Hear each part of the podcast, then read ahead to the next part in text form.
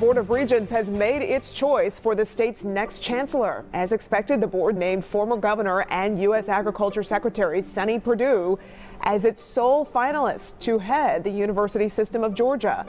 Chancellor of the University System of Georgia. It's one of the most coveted jobs in higher education. But should it go to a politician?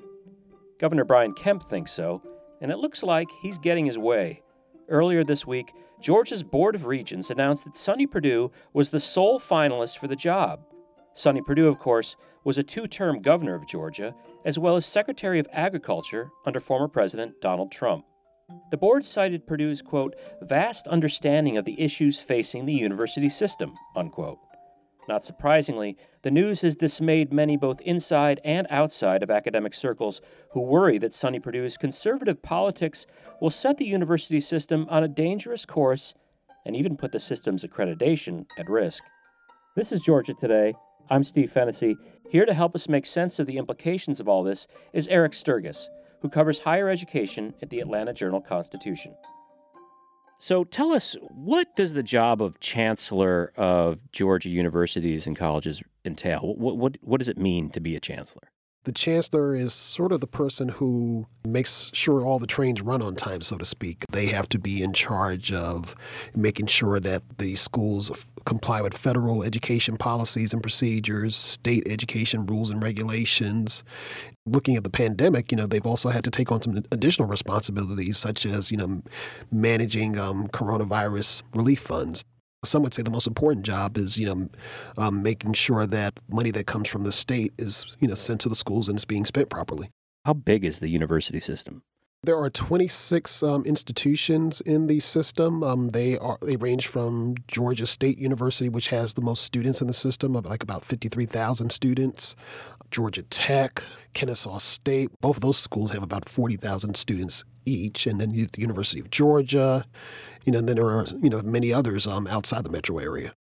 There are probably about 48,000 employees in the university system, and they range from professors, assistant professors, um, you know, associate professors, uh, guest lecturers, you know, everything from electricians to people who work in uh, the cafeterias. So, how do you get a job to be chancellor? Who hires the chancellor? The chancellor is hired by the Board of Regents. It's a 19 member body, and all of those folks are appointed by the governor, and so they serve seven year terms. The last full time permanent chancellor, why did they leave? His name was Steve Wrigley, and he retired. He left in June. So he left in June. So we have not had a, a chancellor, uh, at least a, a non interim chancellor, for at least seven or eight months, right? Correct, yes. Um, there is an acting chancellor. Her name is Teresa MacCartney, and she worked under um, Mr. Wrigley. And when Wrigley said he was going to retire, was there kind of a short list floated around of possible successors? No, not officially, you know, because they are personnel decisions that the board makes. There may be that short list that some of these members of the Board of Regents have, but they're not allowed to discuss it publicly. But in the state of Georgia, I would think that at least uh, s- jobs that are sort of in the employ of the state of Georgia, there are a few that are more prominent or important than chancellor. You know, it's a pretty r- important job in the state of Georgia. It pays pretty well. Um, I think uh, Steve Wrigley was making maybe about a half million dollars when um, he retired, so that's way more than the governor of Georgia was making. The governor appoints the regents on the Board of Regents. There's 19 of them. Why is there 19? How is that number arrived at? Most of them are designated by congressional district. So you have um, 14 members who serve each congressional district in Georgia, and then there are five at large positions. By definition, they're, they're, you're appointed as a regent by the sitting governor. But appointing and hiring a chancellor is supposedly, at least theoretically, uh, not supposed to be political, right? am I being naive to think that that, that would be the case? I think you would have many people who would say that it is a political decision or that the board members themselves have, you know, some say depending on their own personal politics. When did we first hear that Sonny Perdue, who was the outgoing Secretary of Agriculture in, in the Trump administration, of course, a two-term former governor of Georgia, was interested in the job of chancellor? How do we how do we find out about that? Last March, we started hearing talk you know, that Perdue was interested in the job or that some board members on the Board of Regents were interested in him becoming chancellor. And then a couple of months later, my colleague Greg Bluestein um, ran into him at an event, and you know, Sonny did say that he was interested in the position if you know the Regents would have him. Okay, Sonny Perdue is well, I think he's 75. He's a two-term former governor, Secretary of Agriculture. Um, why isn't he going back to his farm? What is it about this job that appeals to him? He has some interest in the job because you know he realizes you know that you know the importance of higher education to the state's economy. He called being named a finalist a quote wonderful capstone to a career in public service. Georgia's top elected officials constantly talk about, you know, we need workers who are college and career ready, people who can just step into jobs. He also talked about, you know, um, bringing stability to the system. You know, he referenced the pandemic and the phrase cultural revolution there's been a lot of um, a lot of different issues that colleges are facing regarding social issues and political issues. Sonny Perdue is a Republican, so when he uses a, an expression like cultural revolution, what is he referring to? What's the implication there? Well, he didn't go into specifics that day, but you know, obviously, you know, there's been a lot of talk recently about issues like critical race theory. That's why I'm looking forward to working with the members of the General Assembly this legislative session to protect our students from divisive ideologies like critical race theory. This is where angry parents are accusing the school board of trying to indoctrinate students with controversial curriculum on race and American history. It's called critical race theory. But other parents and some students said that's not what's going on in the classrooms at all. This isn't critical race theory. This is diversity inclusion. This is the golden rule do unto others. I don't know how or why this would be debated. You know, and then there's been issues that a lot of Republican lawmakers have been bringing up in the Georgia legislature in recent years that um, about campus speech issues that they feel that you know students or groups cannot speak freely on college campuses, particularly conservative. So those are some of the things that have concerned a lot of um, state leaders, particularly on the Republican side. When you look at past chancellors in the university system of Georgia, is that a position where the person who gets the job is typically coming from a higher educational background, or are they sometimes coming from outside it? I think it's been a mix of both. You know, Steve Wrigley, you know, he worked in the university system before he became chancellor, so he did have some of that experience. But then prior to him, you had Erroll Davis, who um, was a utilities company executive and he had no administrative experience in higher education. You know, he was brought on actually, you know, during um, Sonny Perdue's tenure to take on the job. There's something else going on here. Sonny Perdue is cousins with David Perdue, who is now engaged in a bitter primary battle against Brian Kemp. Brian Kemp, who, of course, is backing Sonny Perdue. So that's a little strange, isn't it? Yes, definitely. Sonny Perdue and Brian Kemp have a long standing relationship politically, and then you have Sonny Perdue's cousin who's, you know, running against the governor now in the GOP primary. The former president recruited the former Senator David Perdue to mount a primary challenge to Governor Brian Kemp and thought Trump thought his endorsement would spell immediate trouble for the incumbent. But Perdue is struggling. At least he is out of the gate. How Governor Kemp has used congressional redistricting to add more Sonny Perdue supporters to the Board of Regents. That's next. This is Georgia Today.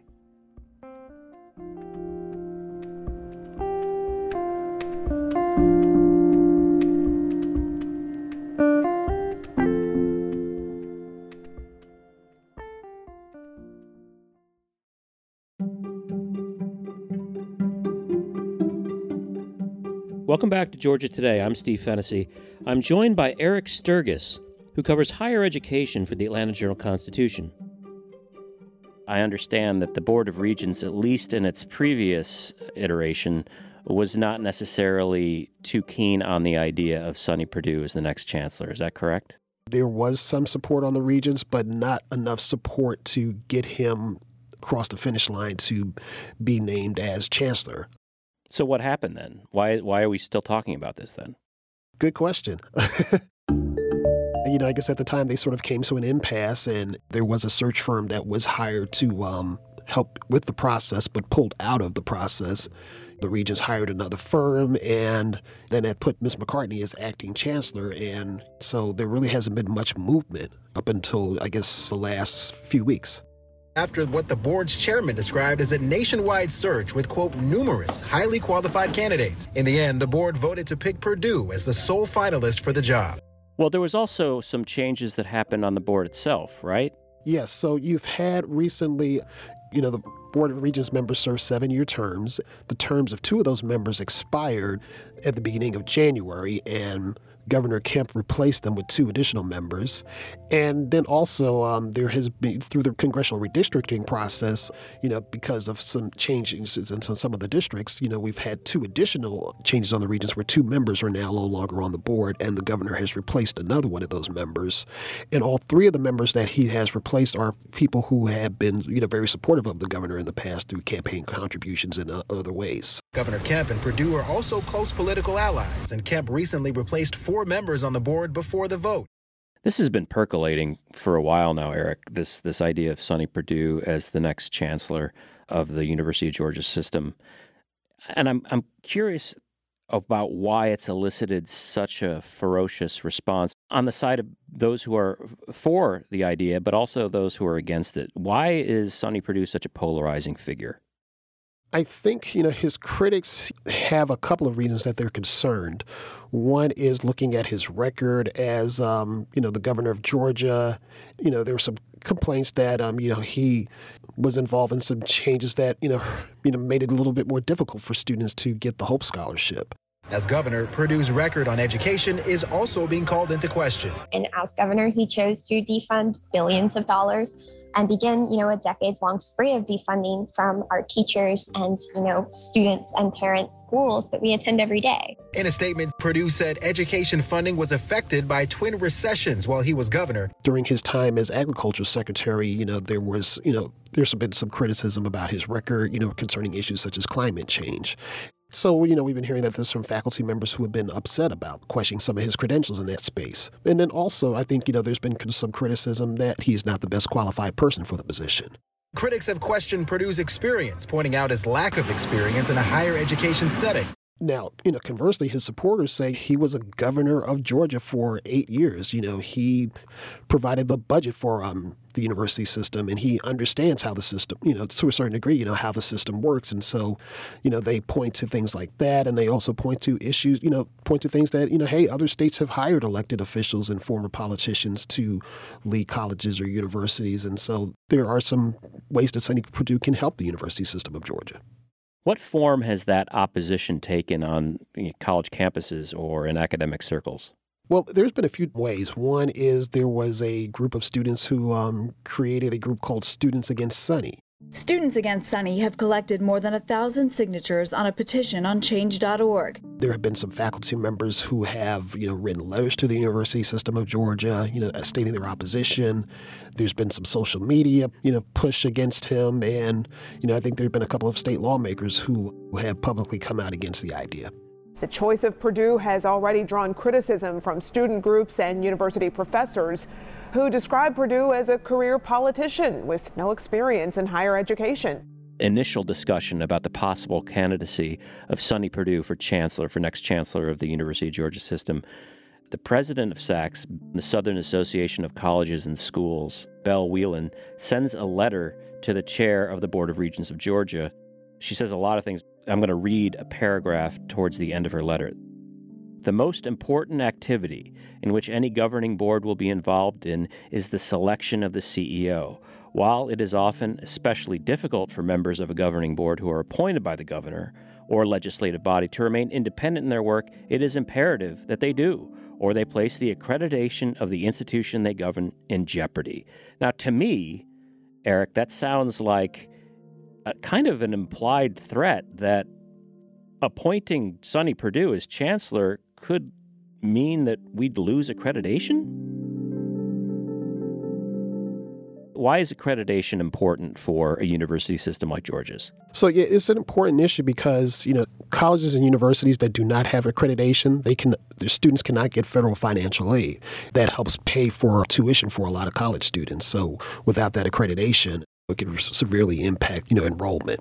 How unusual is it for a letter like that to be written? It's very rare. What did you think when you first heard about that? It was pretty newsy for us. You know, we reported as soon as we um, got the copy of the letter, and you know, for a lot of critics, you know, it did raise their concerns about all of this, and you know, and saying, you know, this is why we, you know, we are concerned about Sonny Perdue becoming chancellor. It's interesting. the The letter was addressed to Sachin Shailendra, who at the time was chair of the Board of Regents, but is one of those members who redistricting kind of pushed out. So he's no longer on the Board of Regents. And I understand that he wasn't the biggest supporter of the idea of Sonny Perdue as chancellor. Is, is that right? You know, he's never spoken publicly about it. You know, there was a faction of Regents members who were not supportive of him at all.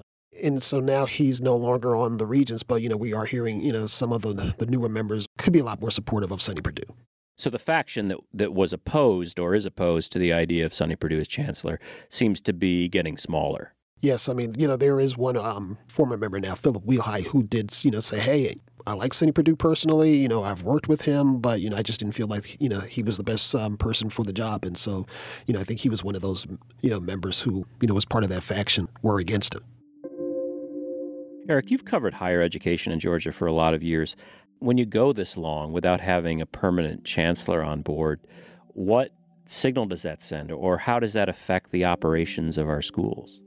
I think, you know, there's just some uncertainty among many faculty members about, you know, who will eventually serve in the position and, you know, what role they may take on high, you know, on this, you know, systems operations. So I think there is some concern out there among some of them. And then also, you know, maybe among some who might be interested in working for the university system. Well, Eric, let's unpack a little bit more this rather awkward political relationship going on. So we have Brian Kemp in this fierce battle against David Perdue, a primary battle for governor. Is Sonny Perdue staking out any? Does he have a dog in this fight? At least publicly, has he said, "I'm supporting the guy who's pushing my candidacy for chancellor," or "I'm I'm supporting my cousin who's running against him"? Publicly, I don't think he's said one way or another right now. You know, it's kind of a fascinating situation that you know your cousin is running for governor, and then at the same time, um, his um, political opponent could be putting you in charge of one of the most important positions in state government. So I'm guessing that maybe he wants to stay out of this altogether, or uh, do we know if he is going to make any kind of a public statement endorsing one way or the other? For now, we have not heard any discussion about you know where Sonny Perdue will ultimately fall on the governor's race. So you know it'll be interesting to see. As you said, Sonny Perdue persuaded Donald Trump when he was president to endorse Brian Kemp. That relationship famously has gone has gone south. There, uh, President Trump is endorsing uh, Brian Kemp's uh, Republican opponent in the primary, David Perdue, to be the next governor. So, Sonny Perdue is very much in the good graces of Donald Trump. Brian Kemp is not. Brian Kemp is in a fierce battle with David Perdue. David Perdue is saying, "I'm I'm the, the big Trump guy here," but is there a way of like by appointing by at least advancing the candidacy of Sonny Perdue for chancellor? Is this a way for Brian Kemp to gain some political points with some Trump voters out there? Yes, I think the governor could certainly use this on the campaign trail and you know to um, you know David Perdue supporters and say, hey, look, you know I've made Sonny Perdue chancellor of the university system. You know he's a strong conservative, and, you know, and he's David Perdue's cousin. Come on board with me. Um, let's go into November against um, Stacey Abrams together. Yeah, and Sonny Perdue was one of the only, if not the only, cabinet member who went the distance in the Donald Trump administration. There were so many uh, cabinet members who who left, and then he had to appoint new ones. But Sonny Perdue was there from the beginning. He was there at the end. Correct. Yes. You know, looking at that, and you can say that Governor Kemp can use that to his Republican base and say, hey, you know, I had one of the most loyal Trump guys, you know, and, you know, if I pointed him to a very important position here in state government, and, you know, we've had a long standing relationship. Um, so let's go into November with me as your nominee. You mentioned that there's a, a long political history between Sonny Perdue and Brian Kemp. What is that history? Sonny Perdue encouraged then President Trump to endorse um, Brian Kemp in the Republican primary back in 2018. He tweeted, Brian Kemp is running for governor of the great state of Georgia. I give him my full and total endorsement obviously this is huge for our campaign. So very excited to have the president standing with us, and I'm a lot like him, quite honestly. I'm a, I've been in the private sector for 30 years. I ran because I was frustrated with the government. You know, and then there have been other instances where, um, you know, Sonny has supported um, now Governor Kemp. We've been hearing that, you know, the Governor Kemp is continues to be grateful for that support. And he feels some, you know, some loyalty from what we've been hearing from our sources towards um, Sonny Perdue. So uh, there's a school of thought that Governor Kemp is sort of paying back a favor. Yes, Sonny Perdue backed um, Kemp's state Senate bid in 2002. You know, he also backed Brian Kemp to fill the position of Secretary of State. So that's not something you can just push aside uh, because you don't like what one of their family members is doing. yeah, I mean, and that's the argument that many of um, you know, Kemp's team has said. Politics makes strange bedfellows. Indeed.